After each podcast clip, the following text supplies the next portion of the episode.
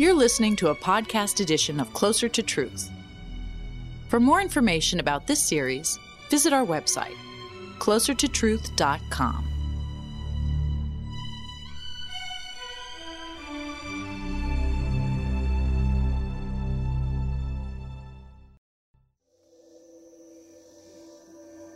I see the cosmos and I marvel.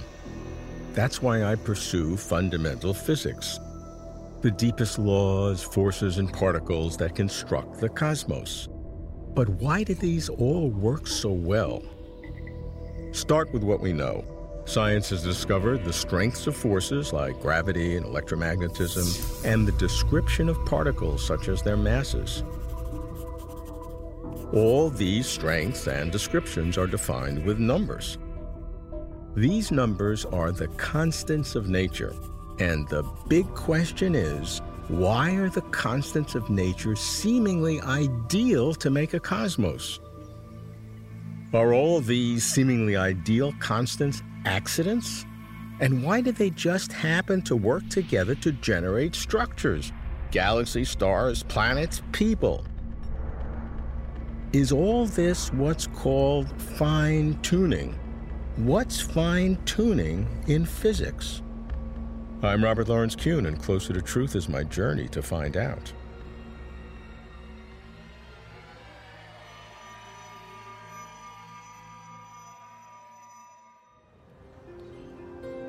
What is fine tuning's actual claim? And how does it relate to conditions that allow for complex structures to develop, including human beings? I've been, well, a bit obsessed with fine tuning. Is it a clue? Is it a mirage? How might it work? What could it mean? That's why, when I heard about the Physics of Fine Tuning conference to be held in Crete, Greece, I made plans to attend. The magnificence of the setting, elements flowing together, is this too a kind of fine tuning? I mustn't lose myself imagining effects driving causes. I'd best be careful, rational, rely on science. I begin with one of the pioneers of fine tuning, editor of the classic work Universe or Multiverse, Bernard Carr. Bernard, I've been following fine tuning for many decades as a real potential probe of the nature of reality. I'd love you to give me the, the history of uh, your involvement in fine tuning. Uh, maybe I should just start off by saying mankind started with the anthropocentric view, which says that man is the center of the universe. And of course, that idea was demolished, and we found that the Earth wasn't the center of the universe at all. And, and more importantly, Newton developed the idea of a mechanistic universe in which the laws of nature more or less continue oblivious to whether there's anybody observing the world at all. And from that perspective, the observer became completely unimportant. But then in, in the 20th century, they developed what has become called the anthropic principle, which says that actually certain features of the universe seem to have to be the way they are, because otherwise life, or at least an observer, couldn't be here to ask questions about it. this question came out of physics and cosmology, not just from philosophy. I suppose the crucial paper was probably in 1974 when Brandon Carter pointed out the existence of these extraordinary coincidences involving the, the constants of physics, which seem to be necessary to have observers in the universe. And indeed, it was Carter who coined the term anthropic, mm-hmm. which is actually a, a, a, rather bad term. I mean, I think he regrets it now because it comes from the Greek word anthropos, which means man, but actually these tunings clearly aren't anything to do with humans in particular. They're, they're to do with the evolution of maybe complexity in the universe. And then I came into the story, I think, in about 1979 when myself and Martin Rees wrote a paper which was published in Nature. And this was, the, I suppose, the first paper to give a broad overview of all the various coincidences which seem to be necessary for life. One of the points of our paper was that actually most of the scales of structures which exist in the universe, all the way from the very smallest to people to planets to stars to galaxies to the universe itself, those scales of structure depend upon a few basic dimensionless constants which arise in physics. And because of that, you automatically find there are certain surprising coincidences, if you like, between these different scales of structure. And just to give a simple example, the size of a human being is essentially the geometric mean of the Planck scale, the smallest scale that could ever exist, 10 to the minus 33 centimeters, and the, the scale of the observable universe, which is 10 to the 27 centimeters. Now, at first you might think, well, that's that's remarkable, that's full of mm-hmm. mystical significance, where the geometric mean of the mm-hmm. smallest and the largest, but actually it's not. It was just a result of straightforward physics. Then there are coincidences which involve what is sometimes called the weak anthropic principle. Now, the weak anthropic principle says, given the constants of nature, there is a selection effect on when and where we observe the universe. And I suppose the most famous of these weak anthropic coincidences involves the, the question of the age of the universe. And because we know the universe is it's 14 billion years old, and so the size of the universe is 14 billion light years. So you might say, but why is the universe so enormous? You might just say, well, we, it just happens that the universe is 14, let's say 10 billion years old to be more rough. Now, in order to have observers in the universe, you have to have carbon, and those elements have to be made in stars, which then explode, and it requires a certain time for those stars to go through their nuclear burning. Now, the main sequence time of a star like the Sun is about roughly 10 billion years. So you have to wait 10 billion years in order to have any elements around for us to be here. On the other hand, if you waited much longer than that, there would be no stars left. And so there's a little window of time in which observers are bound to be here. And it's not saying the universe doesn't exist outside this little window of time. It's just saying that if you're observing the universe, you expect it to be something like 10 billion years old. Right. And really, that's just a matter of a logic. Now, how do you get fine tuning in there? That particular coincidence, as I said, it doesn't particularly require a fine tuning.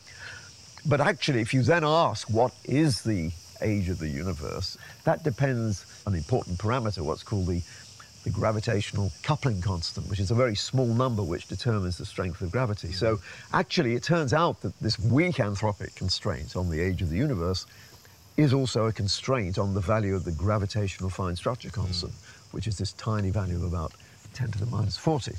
This was the weak anthropic principle. Far more challenging was the realization that there are relationships between the physical constants themselves which seem to be necessary for us to be here. One such coincidence is the fact that you need to have stars which are both convective and radiative in their outer envelopes. That's to say, the, the, the heat generated in the core can get to the surface yeah, okay. By radiative processes or convective processes. That only happens around a critical mass. And that critical mass is in the mass range in which stars actually exist, only because of a remarkable tuning between the gravitational fine structure constant, which is this tiny value of 10 to the minus 40, and the the electrical fine structure constant, which is called the fine structure constant, which is roughly 10 to the minus 2. It's 1 over 137. Mm. It turns out that the reason we have both these types of stars is only because of this remarkable tuning that the gravitational fine structure constant is the 20th power of the electric fine structure constant. So, since your seminal 1979 paper on fine tuning, what, what has been sort of the sociological history of fine tuning in the physics community? Originally, the, the paper was met with a lot of skepticism. It seemed too philosophical, almost theological in, in its nature, and people felt it was not really proper science. But since then, there have been changes. In particular, physicists themselves produced the idea of the multiverse, the idea that our universe might just be one of a whole ensemble of universes in which the constants were different. And that very naturally would explain why there can be a selection effect. Because we would, if there were many, many universes, we would have to be, by necessity, in the universe which had the constants required for us to be here. And I think that was quite important in the history of the subject because it, it, did show that actually, you know, a lot of eminent scientists take this subject seriously enough that it's a, a serious scientific question which can be addressed in a respectable way.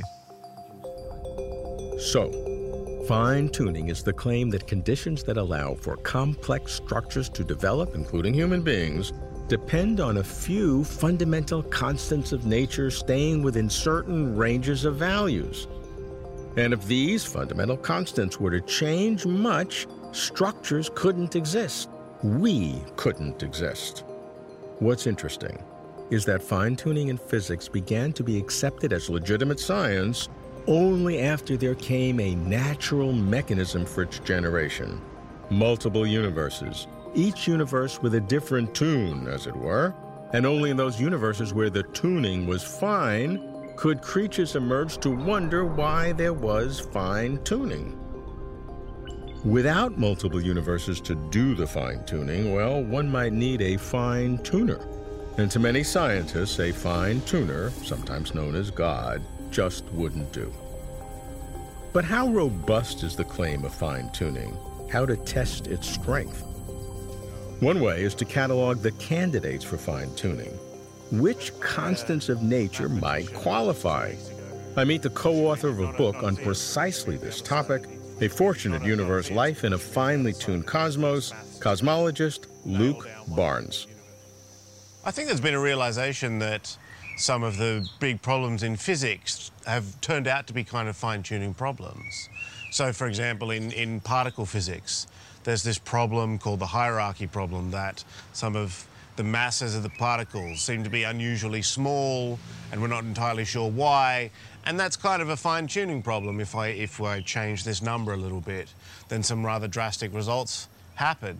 And so once you've realised that, actually fine-tuning this idea that these numbers that we don't quite know why they are what they are and they have drastic, drastic consequences is now a problem you start to see in more places in physics. Uh, let's go through the different categories of fine-tuning. Uh, how would you define that? The thing that binds them all together, first of all, the, the unity, is there are these numbers in physics, we don't know why they are what they are. And then within those, there's sort of two categories. There's the fundamental properties of the universe, so that's particles, masses, forces, those sorts of things. And then there's what you might categorize under initial conditions of the cosmos. So how fast is it expanding, what's it full of, the cosmological constant, and there are interesting cases of fine tuning in each. There are various ways where if you change these numbers, you can make disasters for life. When you think of it as a physicist, between what's there in the equations that determine how the universe moves and changes and how did the universe start off? So both of those have to sort of come together to produce the universe as we see it. When you sort of boil physics down to its basic elements, you have an equation, you have some numbers in the equation, you have some numbers that describe the specific universe that we think we live in, uh, and those are the numbers that we can't currently explain, just because that's where our physics currently by stops. first principles. Yeah. What, what's the the order of magnitude of, of amount of numbers we're talking about in physics? There are what 26 or so. Yeah, there's 26 in what's called the standard model of particle physics, and then you know the the standard cosmological model is about six more numbers uh, that, that tell you how the universe starts and how it evolves and one more to say where we are in the sort of history of the cosmos. Of the uh, cosmological um, uh, fine-tuned numbers, um, give me some examples. So one of them would be how much matter is there, dark matter and ordinary matter for, for every sort of photon, every particle of light in the universe. Um, how so much? What, what is that number? For ordinary matter, it, it's one proton for, per billion photons, okay. Okay. roughly. And then there's about six times as much dark matter as ordinary matter. Okay. And then there's the cosmological constant. So if you turn that into a form of energy, we call it dark energy, there's about uh, twice or a bit more than twice as much energy as there is energy in uh, matter dark and ordinary matter. Right. And uh, each of these are subject to a fine-tuning analysis. Yeah, uh, each of them we can say what would happen if I change this number. And in some of them, to be honest, not much changes, but there are probably about 10 of them where within the total range that the theory allows for these numbers, um, some disasters happen for life if you change the numbers by too much. And not just for life, but it'd be for structure in general. Yeah. So, yeah, we would love to start with the basic equations we have and sort of derive what would happen for life on a planet.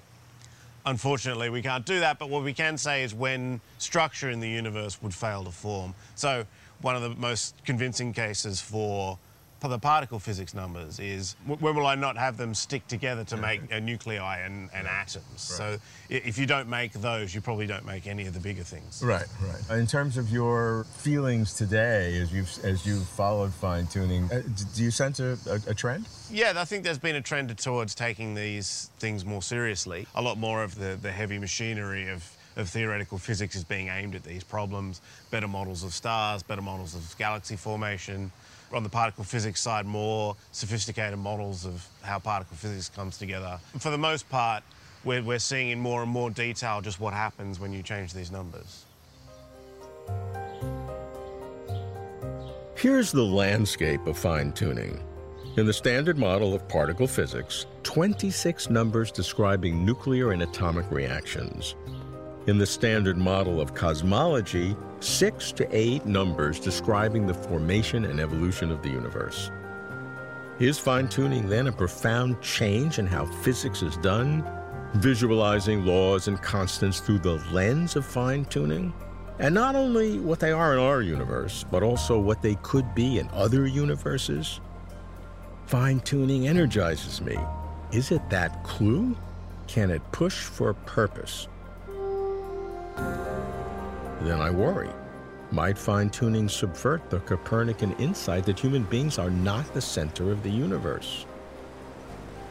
I speak with an astrophysicist who insists that science must test theories by real world observations and experiments. The chair of Harvard's Department of Astronomy, Avi Loeb. My personal view is that uh, we are byproducts, accidental byproducts. We are not too significant in the cosmic scheme of things. So here we are, creatures on the surface of a habitable planet, one out of 10 to the power 20 in the universe. We live for a short time. Uh, matter takes its shape in the form of our bodies. This is matter that was expelled from the heart of a massive star in a supernova explosion. So we owe our existence to many things that happen in the universe since the Big Bang, but we are just transient structures passing by with no great significance. And obviously, if the conditions were different, we wouldn't be the way we are. I don't think there was any particular uh, fine tuning. In fact, you might ask, there is a lot of dark matter out there. You might think, this amount of dark matter is actually necessary for galaxies like the Milky Way to exist because if there was no dark matter, there would be no galaxies since the cosmic microwave background has no uh, non-uniformities on small scales of the scale of a galaxy. And early on, the ordinary matter was coupled to the radiation that fills the universe. So there would be no inhomogeneities, no clumps in the universe on the scale of galaxies from which stars like the sun would form. So you might say dark matter is necessary in order for us to exist. But there may be a specific reason why dark matter is there, which is it's a particular particle that has some particular properties, just like ordinary matter, and it happens to have the abundance that it does. And we are a byproduct of that. So there was no fine tuning necessary for us to exist. It's just that these are the way things are. Does that way of thinking help a physicist or an astronomer or cosmologist uh, advance their way of thinking uh, uh, in terms of future discoveries? As long as this line of thinking is real, in the sense that indeed these other possibilities are realized somewhere else, maybe in other parts of the multiverse, if that's the case, then it helps. If that's not the case, then it, we are just illusioned in thinking so. And the key of science is uh, to have testable predictions. And the only way to find out is by having data. From reality out there, we could live in a theory bubble where we think we know the truth. But just like the housing bubble, it might be completely fictitious, where our ideas have nothing to do with reality. And the real estate of science, which is talking about reality, may be completely overvalued in our theory bubble with no real reference to, to the truth.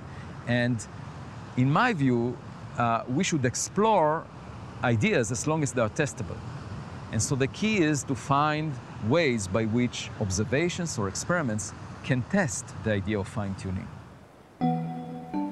Avi offers a more minimalist view of fine tuning, more apparent than essential, he says, a brute fact of nature that things are as they are, without meaning, offering no clues. I'd have hoped reality were more, with some kind of meaning, offering clues galore. But reality is what reality is, and my hope won't change it. Still, I pursue my hope with a more maximalist view of fine tuning. Attending the Crete conference is a distinguished cosmologist who is not reticent both to question the multiverse and to seek purpose in the cosmos. George Ellis.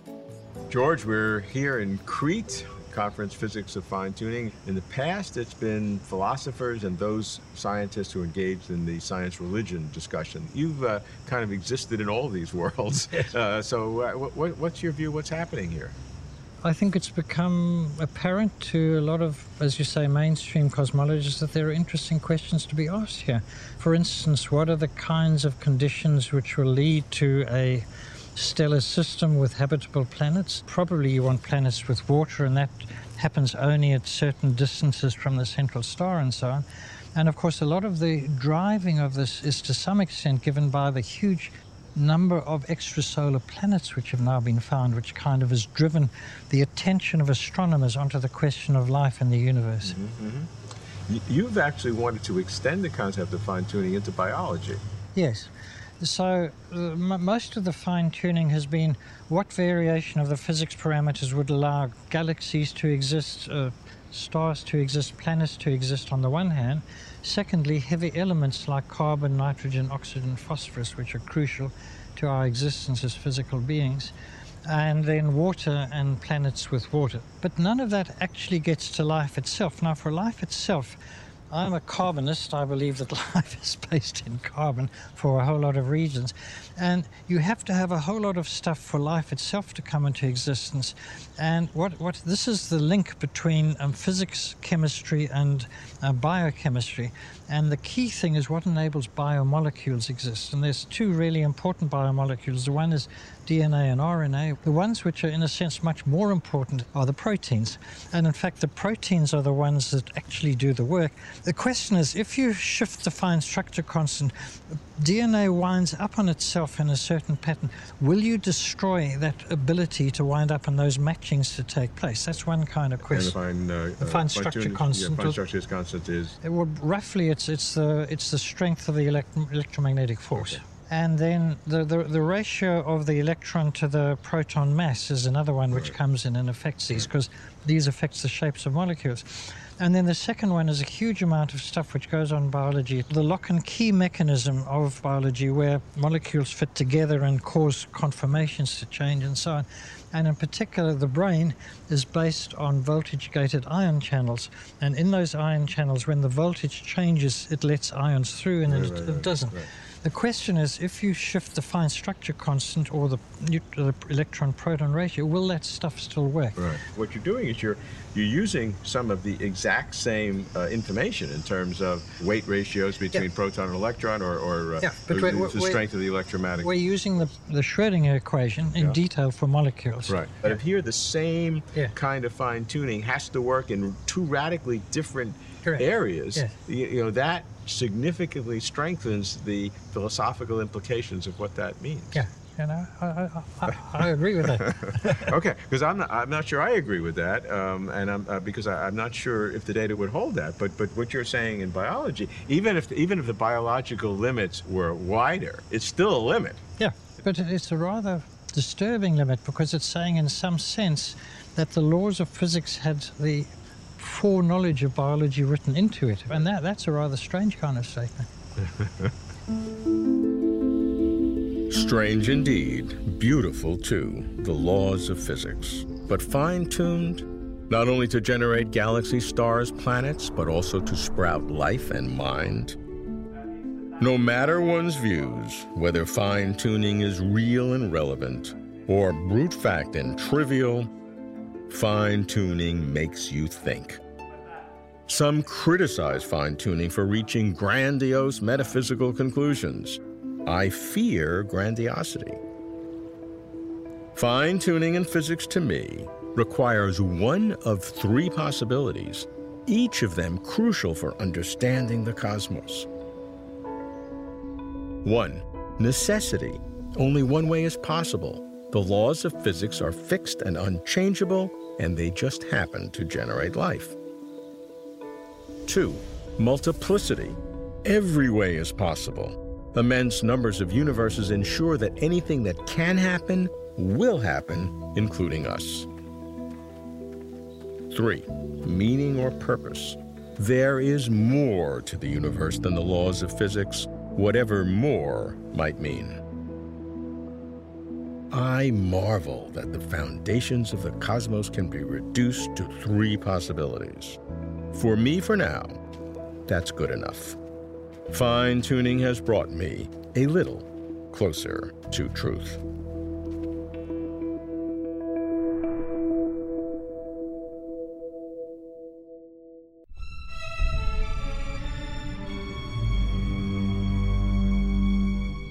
To watch complete conversations with over 100 of the world's leading thinkers on cosmos, consciousness, and meaning, visit our website, closertotruth.com.